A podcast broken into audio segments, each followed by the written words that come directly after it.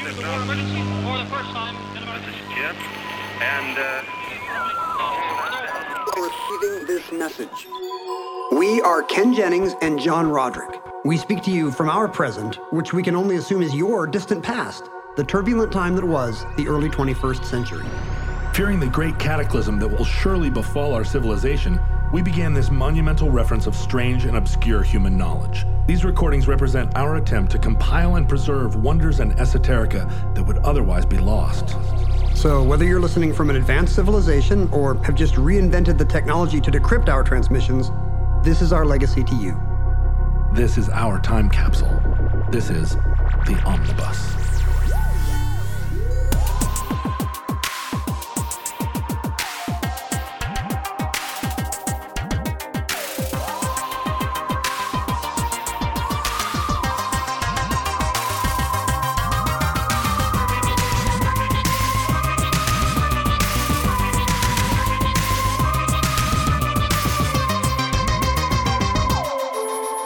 You have accessed entry 220.LK0214, certificate number 31405. The Christmas Truce.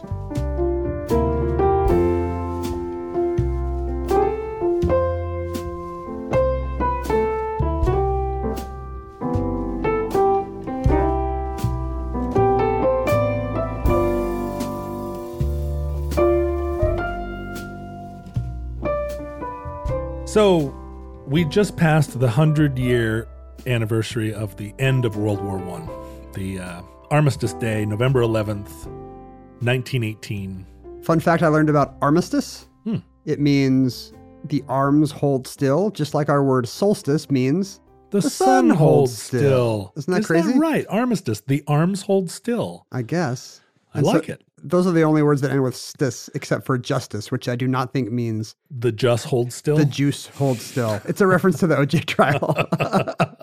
if the juice holds still, you must acquit him, Bill. but it's juice like uh, au juice. Like So for a French dip. Yeah, so it's really more like the broth. The broth holds still, which is I, I can't think of a better description of justice. Yeah, you go to jail, and all you get is a little bowl of still, still broth. broth. Mm. So yes, it, so- Hundredth anniversary. but in the case of the armistice, does it mean your human arms or the arms that you have picked up to commit war? I assume it means the weapons are now still and can be beaten into plowshares or, or whatever you care right. beat What what you to. do with old weapons, or in this, or in many cases, sold to other belligerent nations. Sure, yeah, sell them to African warlords. That's what I do. or or just sell them to gun dealers in the South who uh, don't check your ID before you buy it. It's called the World War One loophole, baby. Take it back to New York City. Have you heard that tape that the Imperial War Museum in London put up a recording putatively of the guns stopping at the end of oh, World Oh, War right. II? I read I read people describing how it chilled them and and set the hair up on the back of their And neck. you were like, "No, sir, I'm not listening to that." I don't want to hear your dumb like guns falling silent. I've heard recording. guns and I've heard no guns.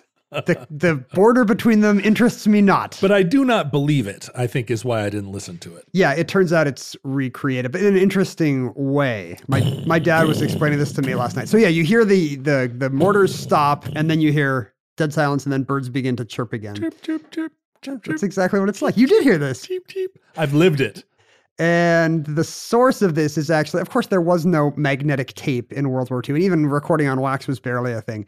But what they did have was these big underground oil tanks that they used to seismically determine where artillery booms were coming from. Mhm. Because I guess based on speed of sound and what's vibrating how much. And somehow they would use photographic film to record the vibration of each of these drums. Oh, And so, based on that, they still have some of these tapes from the Moselle at the end of the war. So you can actually see which you can put in World War One era mortar boom sounds taken from earlier in the war, mapped onto when each of these were, and then you just stop doing that, and that's the end of the war.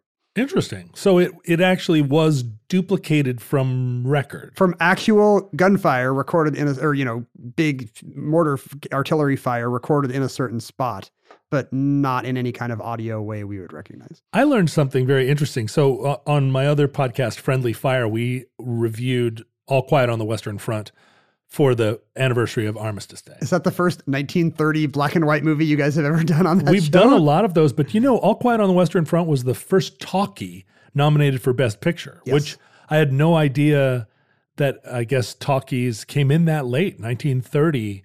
And All Quiet on the Western Front is a weird movie because although it's set in on the German side of the lines and all the characters are German, they all talk in these crazy They're all high Americans. mid-Atlantic actor voices like, "Hey there, what do you say there, old chum?"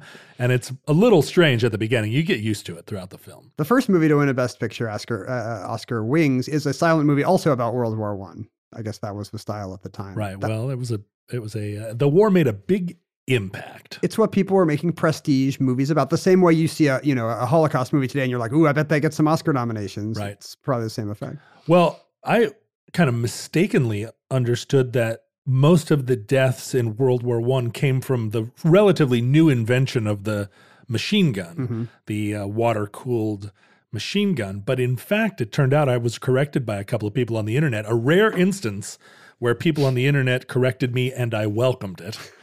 rare instance where they knew more than I did. So what you're saying is you would like this to happen more, so you could so you can give more of these welcomes. If you're listening to this show right now, just make a short list of all the things you'd like to correct us and send it to me. Ken doesn't want to hear it. I'll pass it on. But no, I, I learned that 85% of the deaths in World War One were the result of artillery, which also was a kind of a new uh, artillery had a new accuracy at this point, and it was you know they were Could you aim at a person, or would you just boom a trench and ten bodies go flying? That's the thing. It was because the lines were static in mm. trenches, you could, you know, it wasn't that you had to constantly be moving artillery around and resighting it.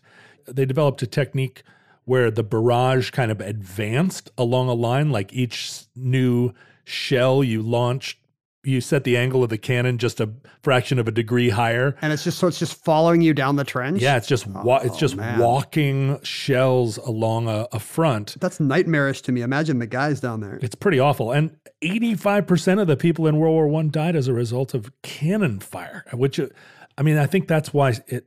Worse odds than being a pirate. but I mean, it destroyed people mentally because so much of the time you were just sitting in a hole just waiting for the shells to land. I mean, awful. Sure, a whole generation came home and was just not the same. All right. My, gra- my grandfather included. And I really, your grandfather was in World War One. My grandfather and grandmother on my father's side met in France during World War One. She uh, he was a an officer in the infantry, and she was there to sing to the troops as a member of a On which side? a on the American side. She had studied opera in France before the war, and so went back to France to entertain the troops in a kind of proto USO, and wrote a book about her experiences called "A Nightingale in the Trenches." Can you imagine how good looking your grandfather must have been? There's like one woman there for every, I don't know, 300 guys. And he's the one who snares the nightingale in the trenches. So the night her book "A Nightingale in the Trenches" is just basically a long recounting of all the handsome officers that wanted to take her out, and and you know she has stories of you know riding in a car with General Haig to a a party where champagne was flowing out of a ten foot tall tower or whatever, and I think my grandfather won her heart primarily because he was a Welsh liar and convinced her that he was really extraordinary when in fact he was just a terrible person. Well, not terrible, but you know, not great. Not great.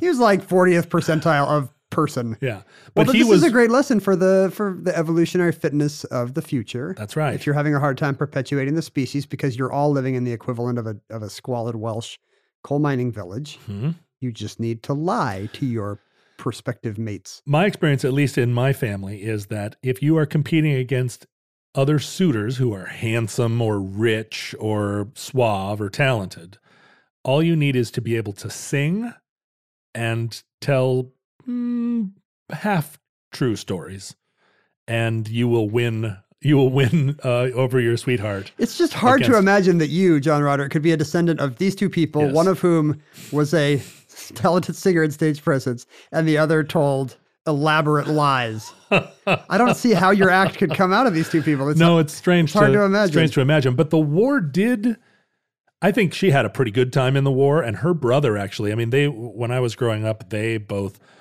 My uh, great uncle Al would speak to me in sort of wartime French, and they would sing the songs of the war. World War One was a real, like a, a pretty merry jaunt for them. But my grandfather was broken by the war and never really recovered, and died drunk in a, a hotel in Los Angeles without a penny to his name.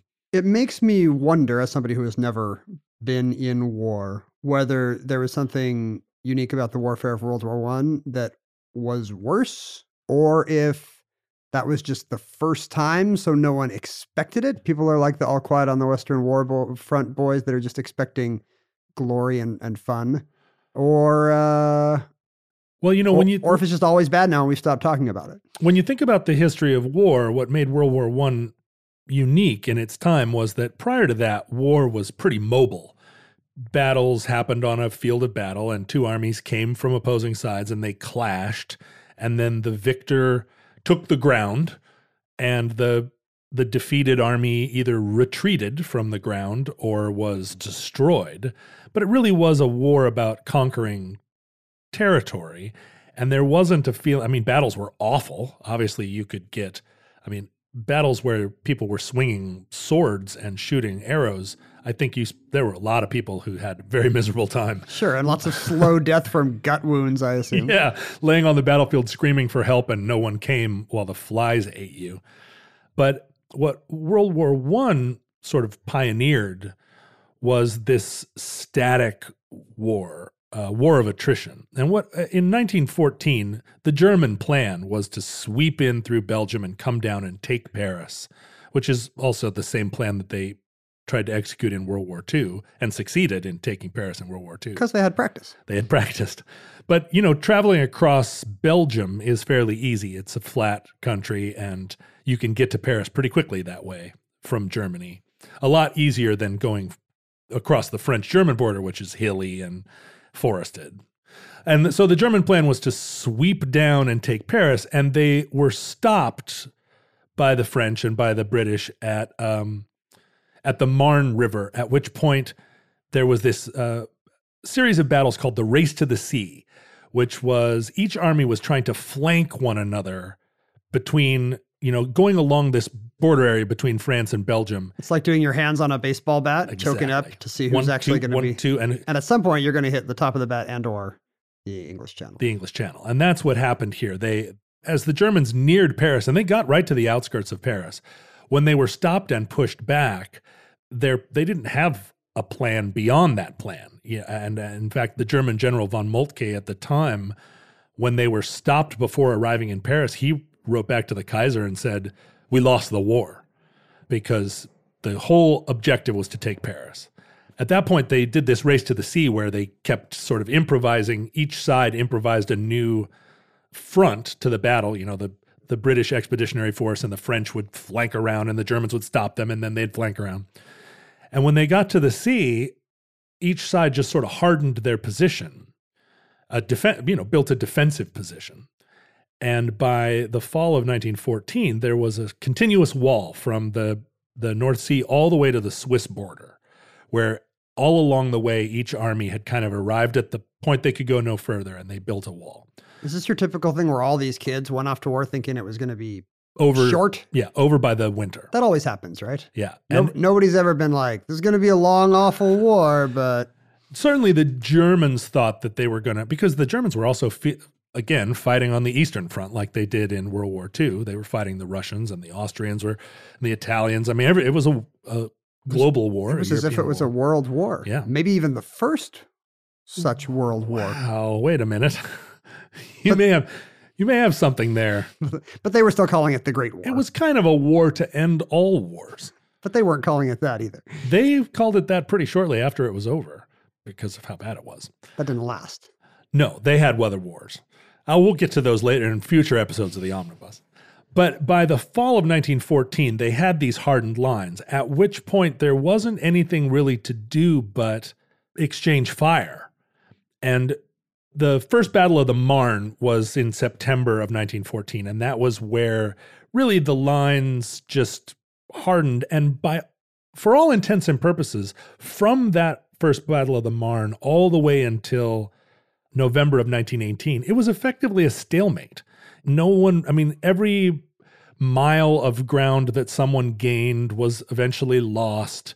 The lines would fluctuate, but no one ever gained or lost any appreciable territory. And, and to get back to my question about the psychiatric devastation of the war, do you think that's all bound up in just having to sit in the same place and visibly do nothing, gain nothing, accomplish nothing, and be a, in a shooting gallery? And in a shooting gallery, right? Because the combination of machine gun and bombardment, plus the new technologies of poison gas, Oh, right. airplanes, barbed wire. barbed wire, uh, blimps, you know, zeppelins, also tanks. Like I feel ev- like there weren't a whole lot of nightmares about blimps. oh, Like all, like all those poems about um, the evils of mustard gas by Wilfred Owen and Siegfried Sassoon. What if all those guys have been writing about their blimp dreams?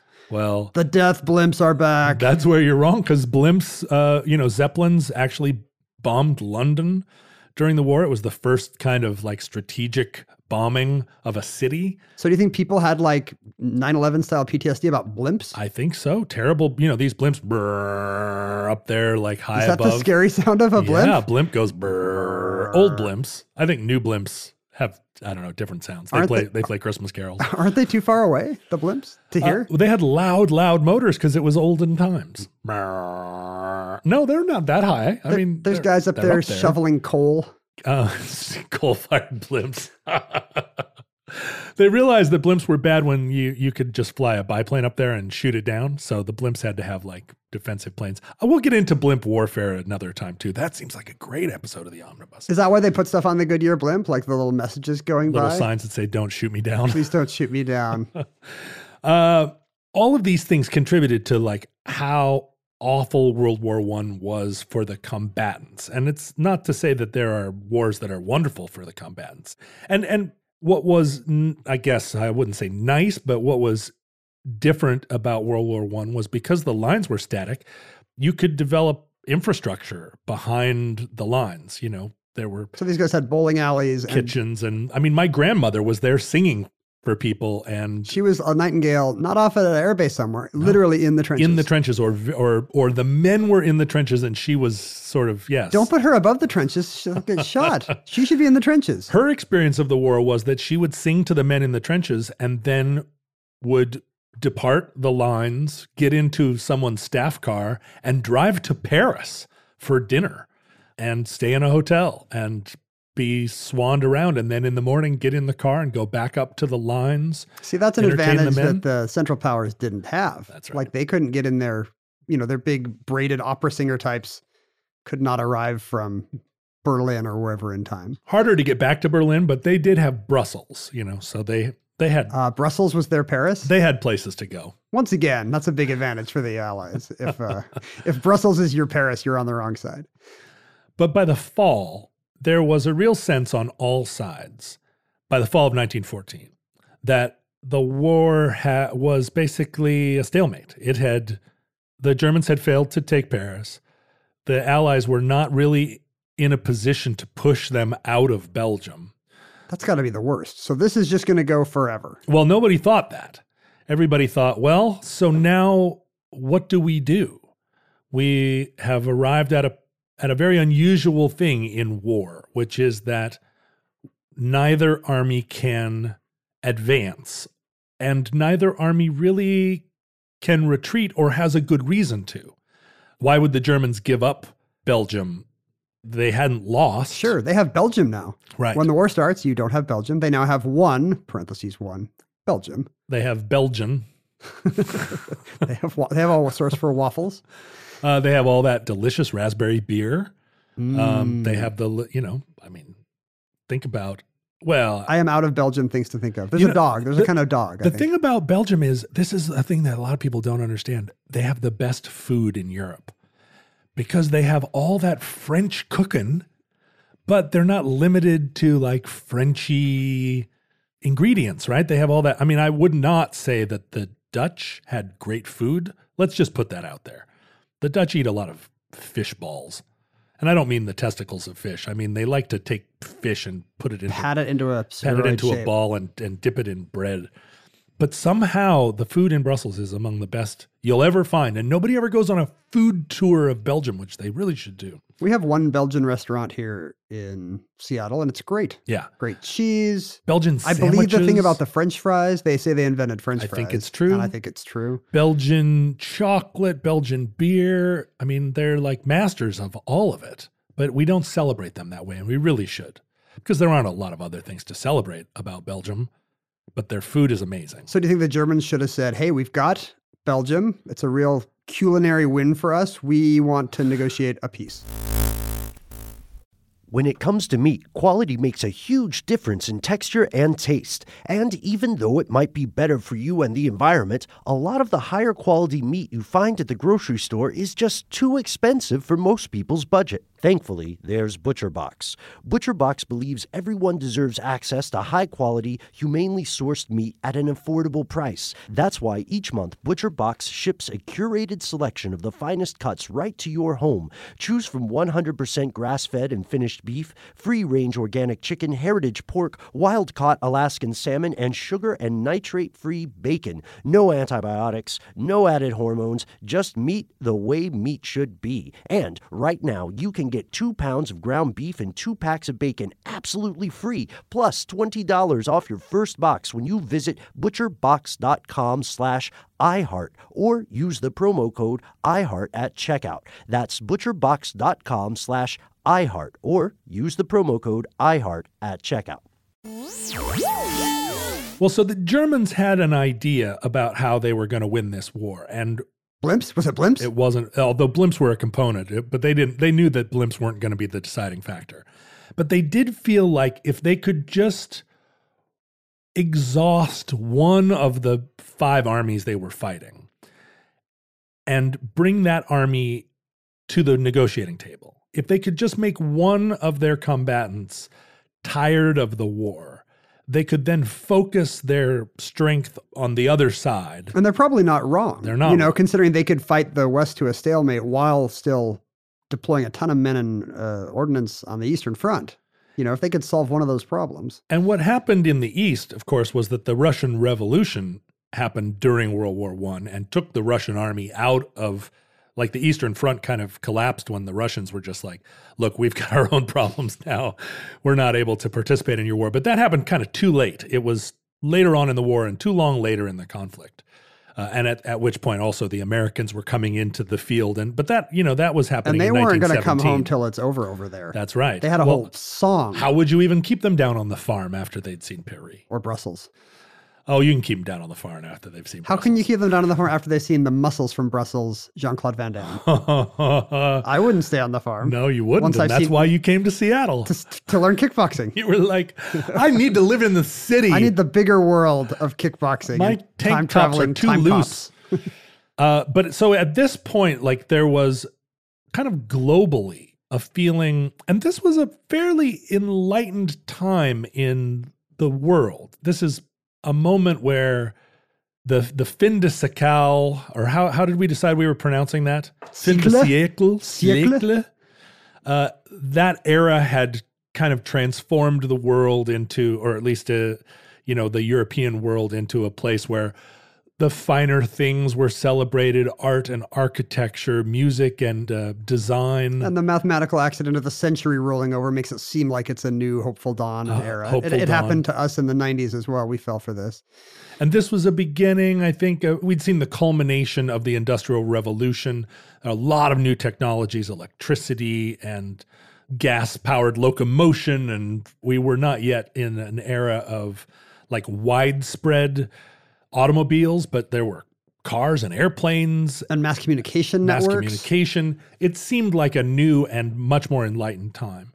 And this time period coincided with the rise of the suffragette movement uh, throughout Hmm. Europe. And the suffragette movement, you know, we we celebrate it here in the United States as being a kind of homegrown movement, but really it was a global movement. And the suffragettes of And the US was behind Europe, right? well, it, the first country to grant the first European country to grant universal voting rights to women was actually Finland, which was a part of the the the Russian Federation at the time. It was like a duchy of Russia. But in most European countries, the right to vote or women's suffrage actually kind of was tied up in the experience of World War One. Going into the war, Was, th- was the idea that like women would never make these mistakes? No, it was more that prior to the war, the argument against suffrage was was as it is even now eh, in arguments about suffrage that the women were not going to be capable of making those hard decisions. They were a de- more delicate sex. They were a more a refined sex. They're I guess that explains a lot of the, you know, tying yourself to horse carriages and and uh, uh, putting bombs in the in front of Buckingham Palace. That changes that dynamic. Like we can't be the delicate sex if we're chaining ourselves to things, right? Well, during World War One, and uh, we saw this a lot more during World War Two, but during World War One, it was also true that an entire generation of of young men went off to war from all of these countries: Germany, Austria, France, Belgium, Holland, the United Kingdom, and so that war work, the the, the industrial work back at home, was, that work was taken up by the women. And so throughout the war, women were doing this munitions building. I mean, they were they were handling all the the heavy lifting. So the experience of the suffragette movement within World War One, you saw that the argument that women were not capable of the heavy lifting of deciding who to vote for. You can't make that argument if women are building tanks. Yeah, and ch- yeah, choosing to vote for your member of parliament seems a little less taxing than Right. building tanks and cannons. But in 1914, there was an international women's movement that had been cooperating across nations to advance what they considered to be a common cause, which was women's suffrage throughout Europe and the Americas. And so the women involved all knew one another and had exchanged letters and had gone to conferences with one another. And so in the early days of the war, there was a lot of tension within the women's movement about what to do because half of the women's movement saw their responsibility as being an antidote to the crazy carnage that was happening. Men, And half of the women's movement felt like they needed to be extremely nationalistic and patriotic and demonstrate to the men that they were just as badass. because that's how we get the vote. That's by right. being- you don't get the vote by being supporting the war effort. seditious. You get the vote by being uh, right there on the front lines of the. and what did the mom from Mary Poppins think? She's kind of my favorite suffragette. Hmm, We're merely soldiers in petticoats. I think didn't she turn her house into a boat and sail? Or no, that was the neighbor. The neighbors are a boat. She's just a bad, uh, you know, cook and housewife because she's always off at protests. oh, that's or, right. or. That's right. Uh, well, and think about who she was married to. what God, a he was such a prig. Did you see? Did you know that my daughter was a suffragette, a 1910s era suffragette for Halloween? That's wonderful. It What was- did anyone recognize her? Well, we made her a very period accurate sash with votes for women written in. Uh, uh, it's the only thing I did was write votes for women in period accurate typeface. Oh, and, that's and nice. Fabric marker. Did she carry a torch of illumination? She carried a Torch of justice, a goodie bag. She wore a little. she wore a cloche and kind of a tweedy looking old timey suit. So basically, she just looked like um, some old timey lady named Millicent, but with a votes for women sash. Mm-hmm. Oh, so- Millicent. or I don't know, Gertrude, whatever suffragettes are named. Well, let me tell you what some suffragettes are named. Let's get into it. There was a woman named Carrie Chapman Catt, and that's cat with two T's. They all have three names. Yes. Don't they know that's an assassin thing? well, it, it, that only became an assassin thing later. It was a it was it was a, it was a cool suffragette a thing fe- before It was a feminist thing. the assassins ruined it. So Carrie Chapman Catt was in contact with a lot of German suffragettes. And uh, during the fall of 14, the German suffragettes wrote her a letter saying, you know, we women need to band together and put a stop to this senseless war. The suffragette cause should be a cause of peace. So back then, the dangerous globalists were all women. They were women, Ah, right? It's like Georgette Soros. And because there were not open lines of communication between the German and British women at the time, Carrie Chapman Catt had to then relay that message to the British suffragettes. And they were all, you know, they were publishing zines. Uh, they were There's a whole scene. yeah, they were making, you know, independent uh, rock music. And, and this was, I think, in the American press at the time, you could publish, because the United States wasn't yet in the war, there were media blackouts in France and in Germany and in the United Kingdom, but those stories could get published in American newspapers.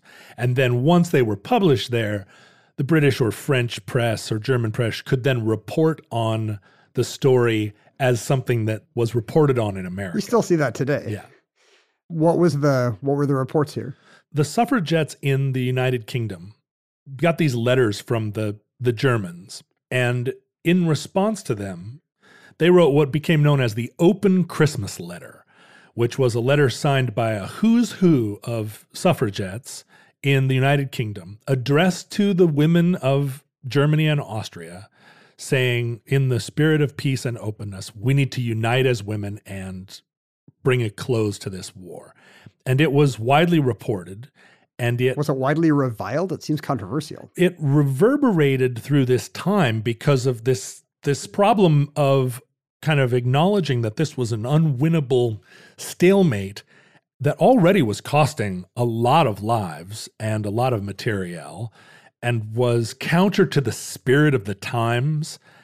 And there was a lot of questioning about the war happening in a lot of different quarters including on the front lines. And the fact that the war was such a complicated thing that you can't even explain today with the benefit of hindsight. At the time, I'm sure there were a lot of people saying, like, what unfortunate set of allegiances even brought us to this point, right?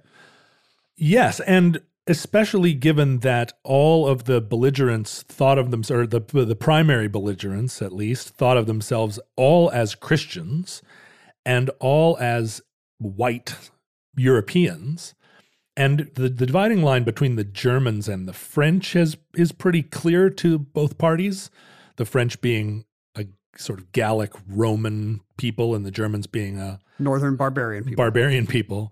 But in the UK, like, yeah, it's all, who do you identify with? It uh, your alliance switches, but the it's the same to this day. They're all Euro trash to us. I mean, the English fought the French for hundreds and hundreds of years. They're sworn enemies for you know a thousand years. How do you now ally against the Germans? And there was just never a flashpoint, a thing that would just make the average man on the street be like, "Yeah, the Alamo," or "Yeah, the 9/11." You know, there was there was nothing I mean, until the sinking of the Lusitania. right in the United States. But on the front lines throughout the fall, there were multiple instances where the troops on either side kind of just agreed to stop shooting at each other.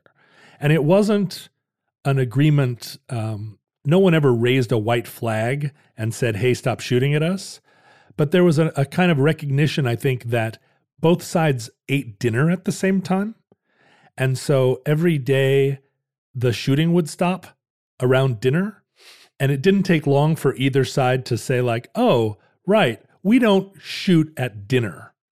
And then it was kind of like, well, if we're not shooting at dinner, why shoot around breakfast either? And and large parts of the front line just settled into a kind of live and let live situation because it was not clear what any what benefit could be accrued from machine gunning one another. And there were clear benefits to the occasional informal truce as well. You could recover bodies. You could, you know, if you knew there was not going to be, you had an hour without anything incoming, you could Do your redo dishes. fortifications. yeah, you yeah, right.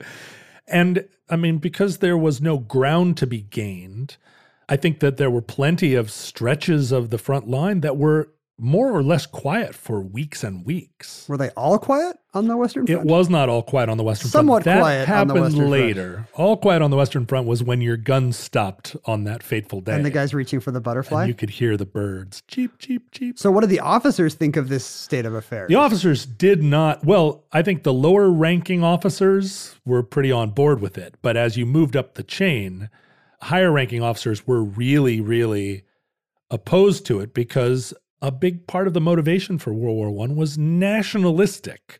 Part of the strategy was to dehumanize your enemy.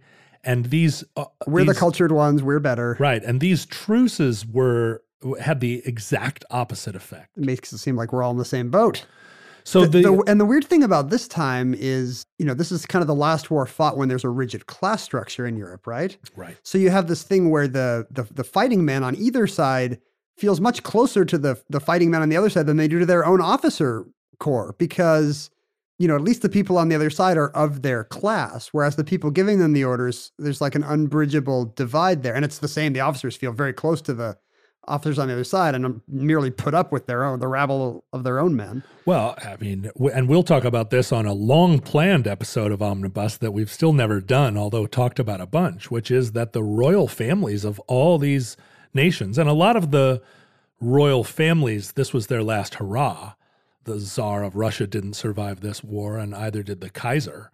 Um, but they were all cousins. that's the worst thing about world war one the king has to be pretending to be patriotic and it's it's his second cousin Yeah, not even his second cousin, right? I mean, they were first? they were all grandsons of Queen Victoria. And that is that's an omnibus boy. We've been stacking BBs in that little canister for uh I feel like you could make A that entry just by editing together all the times we've mentioned it. and then we wouldn't even have to do a show next week. So the open Christmas letter was received with very complicated feelings. And actually, it prompted within the women's movement in the United Kingdom a lot of dispute, much more dispute than it prompted in the wider world, because the overwhelming majority of UK suffragettes were on team fight the Boche and not on team women unite to uh, unite against war. We love voting, but we also hate the Kaiser more. Right. So there were two, you know, the women's movement in the UK kind of split into two movements.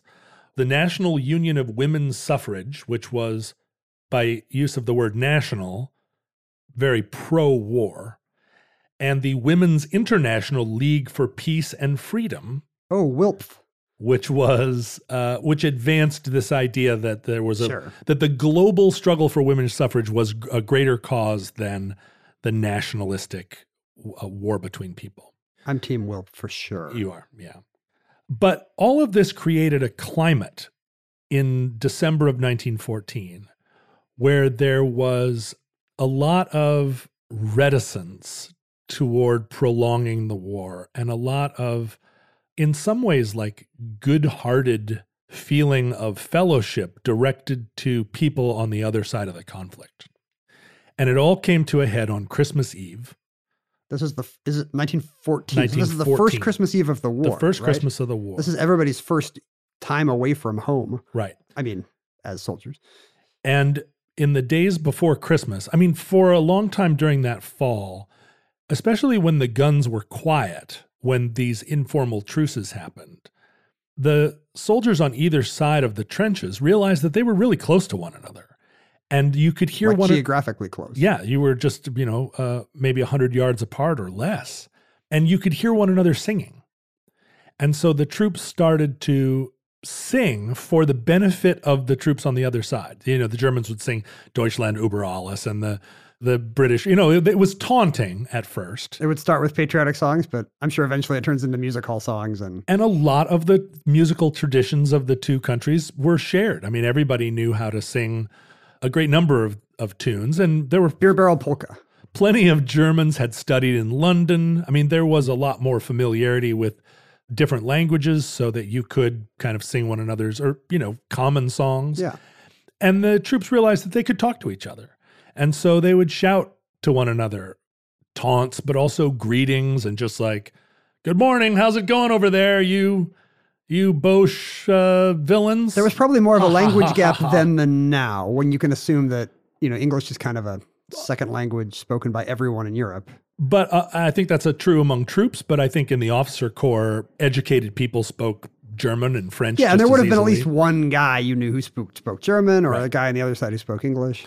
and you could shout pigeon stuff back and forth to one another because German, or I'm sorry, English is a Germanic language, so there is enough commonality. Even now, you can figure out a way to talk to one another. They could just say Prisen Colon Ensign and Cusel. They could. All right, let's call Maze and say one. Was that the song they were Prison singing? colon ensign Cuso. That's where it came from.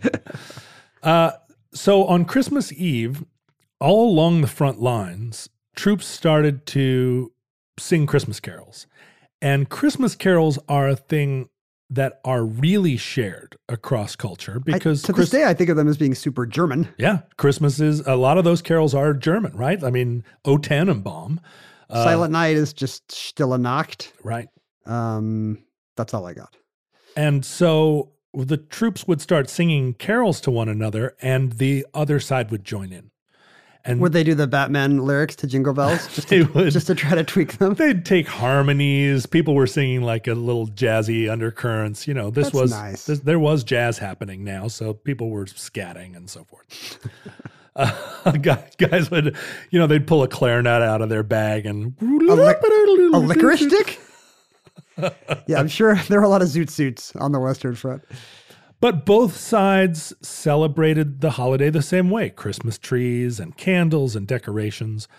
So, as the singing increased on different sides of the line and candles started coming up and and troops started wishing one another Merry Christmas, you know, shouting across the way like, Merry Christmas, Merry Christmas, Merry Christmas, Merry Christmas. um, Finally, a German. well, a couple of those were Germans. They were just under a blanket. They had amazing accents.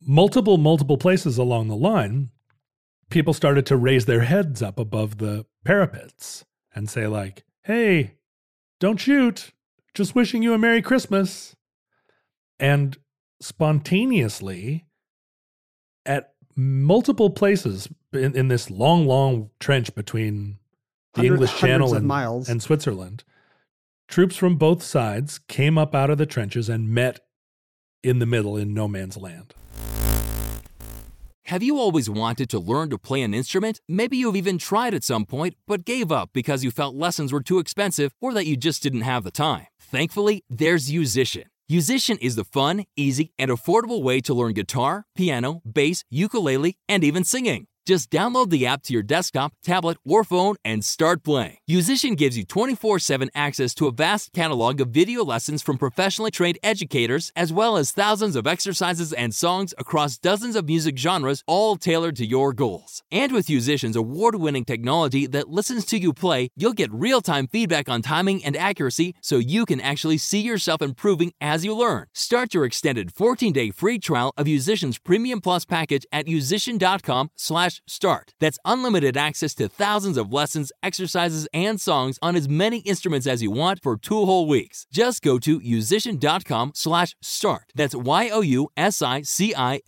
dot com slash start. And this is a nice thing about Christmas. Like in, in our day, Futurelings, Christmas has become sort of weaponized by this idea of whether it's a super religious holiday with all the um, culture war that entails or whether that's offensive. And what I've always liked about American Christmas is that it's this kind of weird no man's land between the two. Right. It's like this, there's this quasi secular Christmas where it's not just like snowflakes and evergreen trees and the stuff you can get away with in a public school, but it does have this uh, element that's filtered in of peace on peace earth, on earth and goodwill, goodwill to and all even men. specific um, ideas and images that come from carols and and European traditions. And yet we kind of accept it as a a common civic season of weird diffuse religion, you know? Right. And Uh, also, I mean, it, you know, it's got all its pagan roots. I mean, you can celebrate Christmas a thousand ways. And in America, we do. Nope. If you open your presents on Christmas Eve, that is wrong and weird. You should open them on Christmas morning. What about one present on Christmas Eve? If you're the family that has like pasta or pizza on Christmas, nope, that's weird and you shouldn't do that. Do you have roast beef or ham on Christmas? Oh, we usually do ham. You do ham. Yeah. Roast beef would be actually more British and traditional, right? Right, right. Got to have your Yorkshire pud. On Christmas morning, I have Welsh rarebit uh, which because is just cheese toast. Well, it's the way we make it is biscuits with ham on it and then cheese sauce on top of the biscuits and ham. So it's kind of like a Benedict ish. it's a Benedict dish thing except with cheese. Benedictine. And and we've never really put eggs on it, but you certainly could. I'm not telling you to, but, But hey, this, you said it. This meal my mother has been making for me on Christmas morning my entire life. And now it's not Christmas if I don't get my Welsh rarebit. Does it work the other way? If I gave you Welsh rarebit right now, would it become Christmas? No, because what happened is there was Welsh rarebit inflation in my family, and I started asking for it on my birthday as well. And so I, uh, so the only two times, I mean, you could make it any day of the year. No one ever makes it. I'm not even sure if I could make it the way my mother makes it, but she makes it for me two times a year on my birthday and on Christmas. It's like morning. the only thing in the world with Welsh in the name, so it's very on brand Yeah. that it's that it's your uh, holiday tradition. and it was, and I didn't even know that's what it was called for most of my life. It was just like the thing I had for breakfast on Christmas, and I- then I realized, oh my goodness, it's called Welsh rarebit.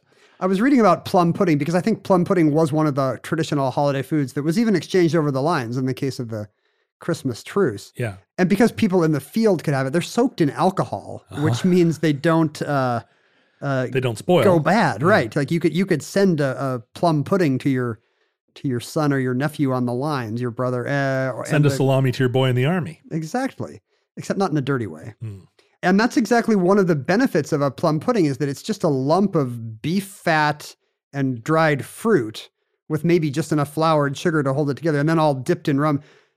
You don't need an oven. This is why the the, the lower classes love to eat plum pudding on Christmas is because nobody had an oven and this was just a thing you could boil on a stovetop because it had been sitting in your kitchen for a month in in spices and rum. Have you ever had plum pudding? I haven't. Yeah, no, I haven't really either. What do you think? It's we're- just beef fat and raisins. Yeah, we're because we don't live in Bob Cratchit's house. I mean, It's a little chilly in here sometimes, but it's not Cratchit cold. no.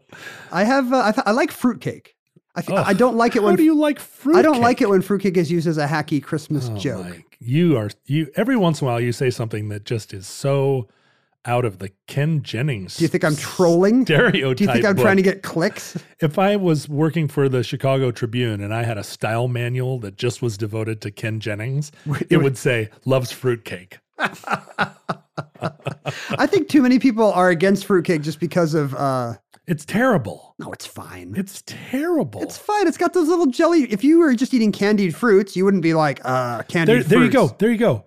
You don't eat candied fruits. That's what's terrible. Who eats candied fruits? There's nothing wrong. If you were just sitting eating candied fruits, you wouldn't be like, ugh, these are awful. You'd be like, hmm, these are like fruits only don't, candied. I don't think you would. I think you would not be eating candied fruits unless you were a grandmother or unless you lived in Bob Cratchit's See, house. this is the thing. You're a, you're worried about the image of liking fruitcake or the ingredients No, I thereof. Not, I don't care. If you were actually eating these things, you would be like, this is actually delicious. My house is decorated so much more grandmother than even your grandmother's house.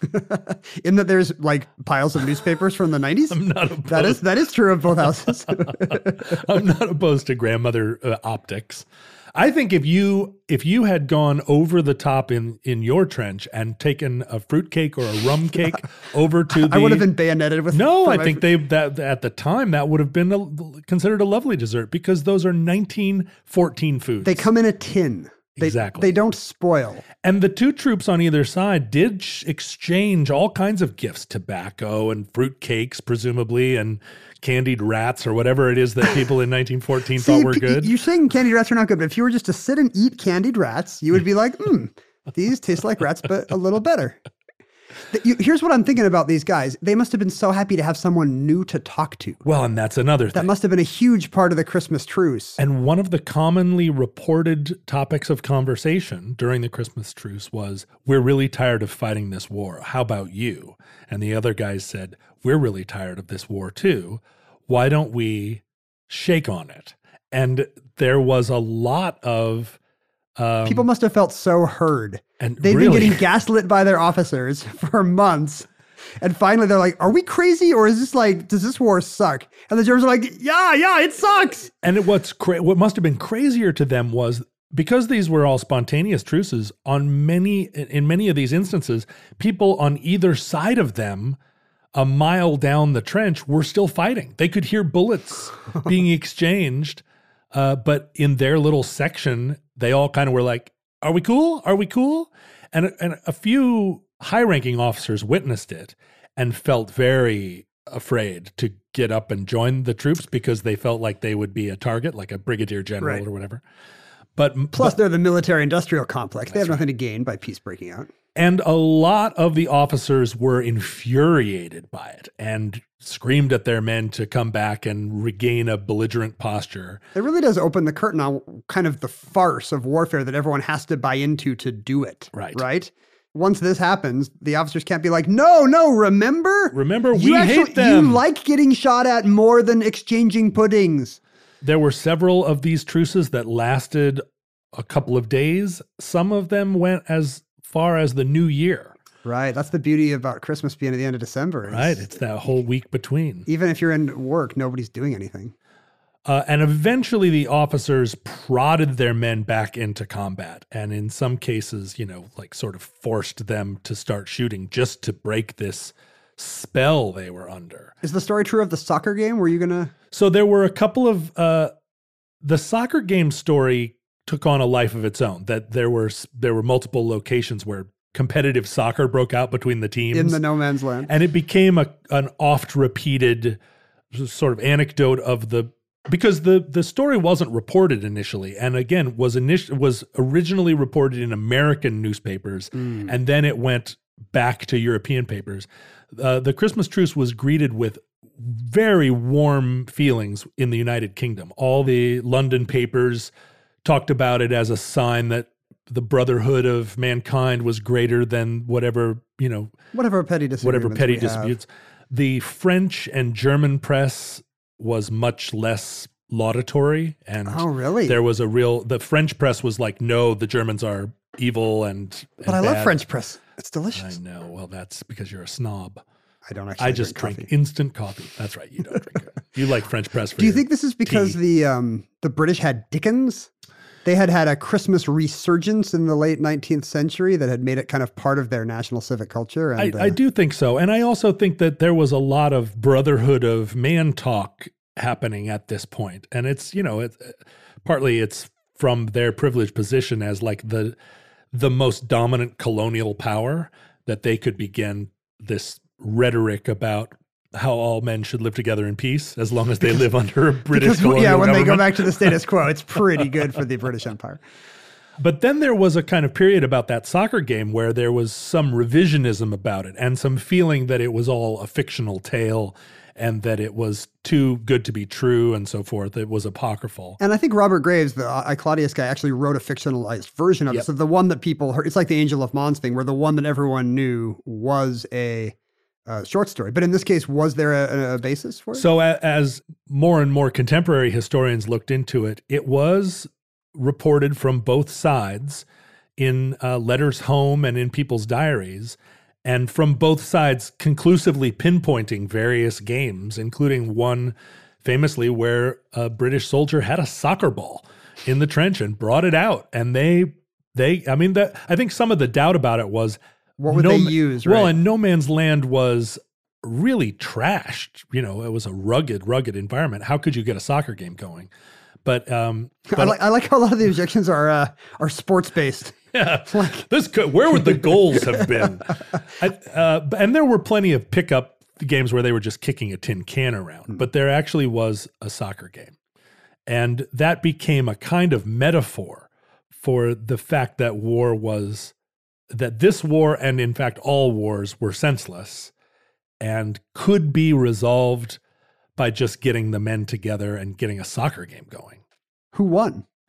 Uh, well, legendarily, it, the score was three to two with the Germans Oh, in the lead. well, that's nice for them. Yeah, that's nice. They're kind of one and one when it comes to world, when it comes to World War they One. They did win that game. They broke even. although ended up losing the war.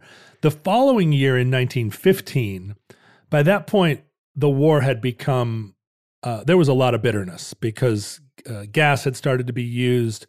There were bloody, bloody, bloody conflicts in the ensuing year.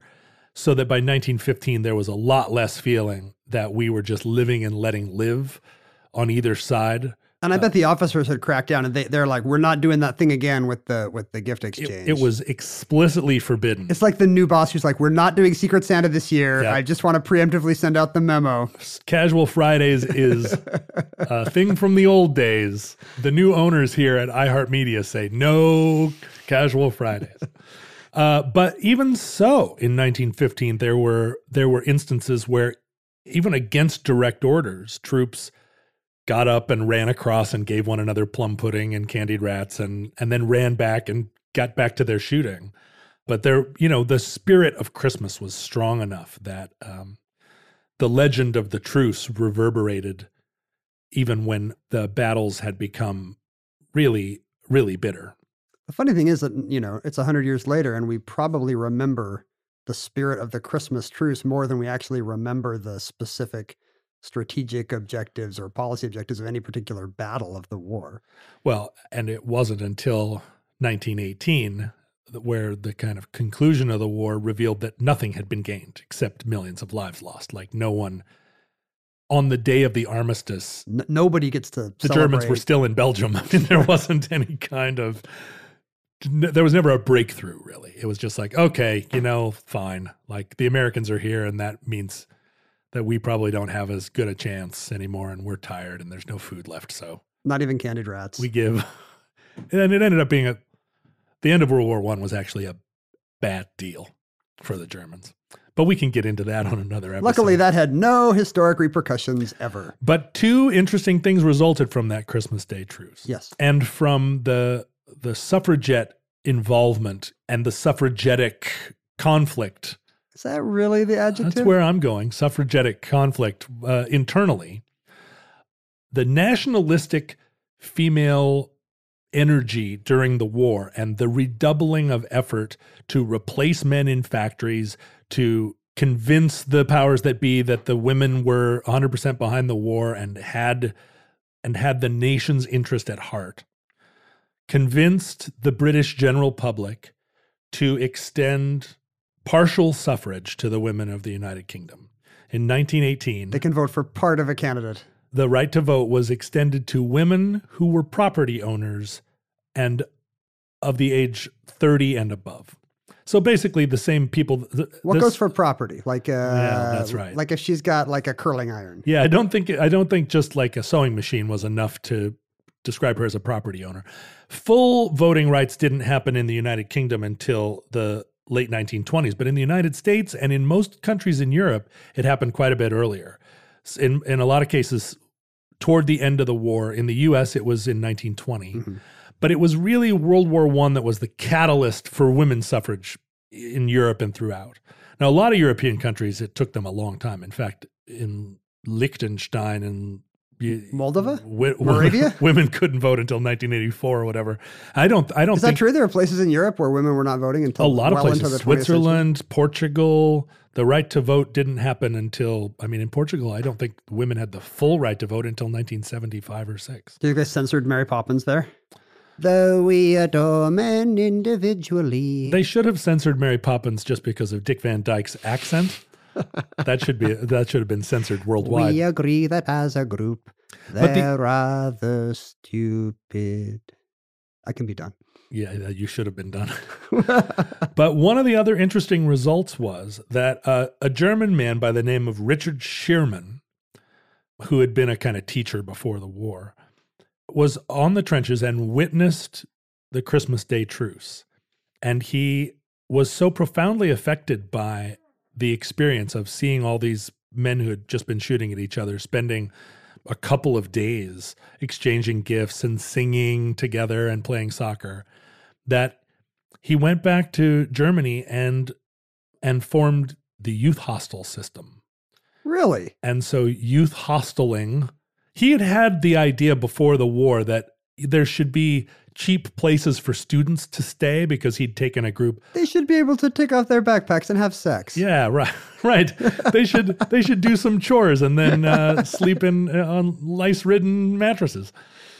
I spent a lot of time in youth hostels when I was a young traveler. So youth hostels predated ecstasy. That's hard to believe. It is, uh, in fact, I was stayed in youth hostels before there was ecstasy. That's crazy to me. But yeah, he came back to Germany after the war and started youth hostels with the idea of making it an international organization where young people would come together and through the spirit of travel and cohabitation, Nothing like this ever happens again. there would one of never be another war. It didn't work out that way, but uh, we got a nice system of places to stay for backpackers. Yeah, that's right. I mean, I would propose that we institute Christmas truces even now, except I think that would be greeted with a hail of uh, recrimination that I'm promoting a openly religious holiday when I should say midwinter truce. Here's what you'd get. You get people online being like, the Christmas truce starts earlier every year. And that concludes the Christmas truce. Entry 220.lk0214, certificate number 31405, in the omnibus.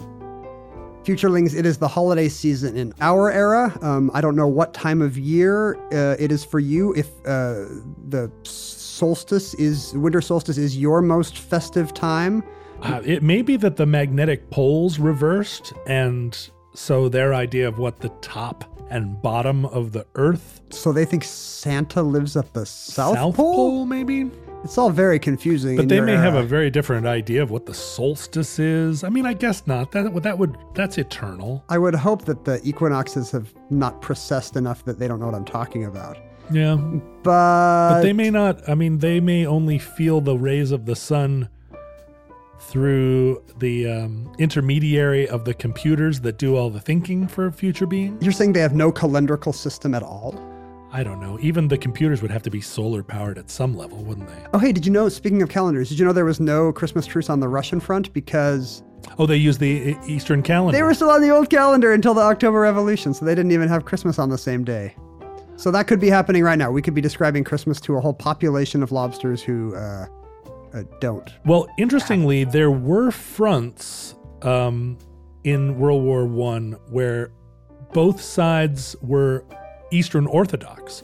So the Bulgarians were fighting the Greeks, Uh, and that would have been both. and they would Julian have calendar? they would have shared a uh, So they have a Christmas truce, Christmas. but it's like in January or something. I think, and I think they actually did have a Christmas truce along that along an Orthodox battle line at some point. Yeah, right later on. I, I- they may have Later been or earlier? I can't remember. They may have, I think later, they may have been influenced by the by news of the Christmas truce on the Western Front. If it is your holiday season, um, we wish you uh, all the the spirit of the season, whatever Sure, that is to all you. The Cthulhu slime that you use to decorate your Christmas mollusks. yeah, what if, if they're celebrating the birth of some Cthulhu-like god? Should we really be congratulating them on this? Oh, I see what you're saying. Little like, little Cthulhu born in a manger. We don't want to. but to. the thing is, Cthulhu is only a bad god to us. But if you are, if you are a, Sure. a race of Cthulhus, We need to be broad-minded about this. Sure, Cthulhu may be like a super benevolent, happy, like a candied rat delivering uh, super octopus. We don't want to blaspheme your tentacled gods. We wish you well. We hope they smile on you in the new year. Um, in our era, uh, people were welcome to send us gifts to celebrate this happy season, either by email at omnibusproject at how stuff works, via the postal service at P.O. Box 55744. I forgot for a second. 55744, Shoreline, Washington, 98155. Um, they could congregate and sing carols Hmm. with their little mouths in the air like Peanuts characters. That's only the adults. At the Futurelings fan page on Facebook. Uh, and they could follow uh, the important pronouncements of the Omnibus Project at Omnibus Project on every social media network under the sun or snow. I was at Ken Jennings on Twitter. John was at John Roderick on Twitter and Instagram. Listeners, from our vantage point, through our two eyes and two nostrils and Zero tentacles. two ears, but one Bosch like mouth, One warm beating Boosh. holiday heart. we do not ferme our bouches, we open them. Uh, but anyway, through our bouches and our boches, we have no idea how long our civilization survived. Uh, we hope and pray that the catastrophe we fear may never come, although to you, it may be your origin story. So every time we say that we fear this catastrophe may never come, you may be clacking your mandibles They're like, together. and- no, we love the meteor. It gives us life. if that meteor or plague comes soon, this recording, like all our recordings, may be our final word. But if Providence, in the form of a benevolent Cthulhu, allows, we hope to be back with you soon for another entry in the Omnibus.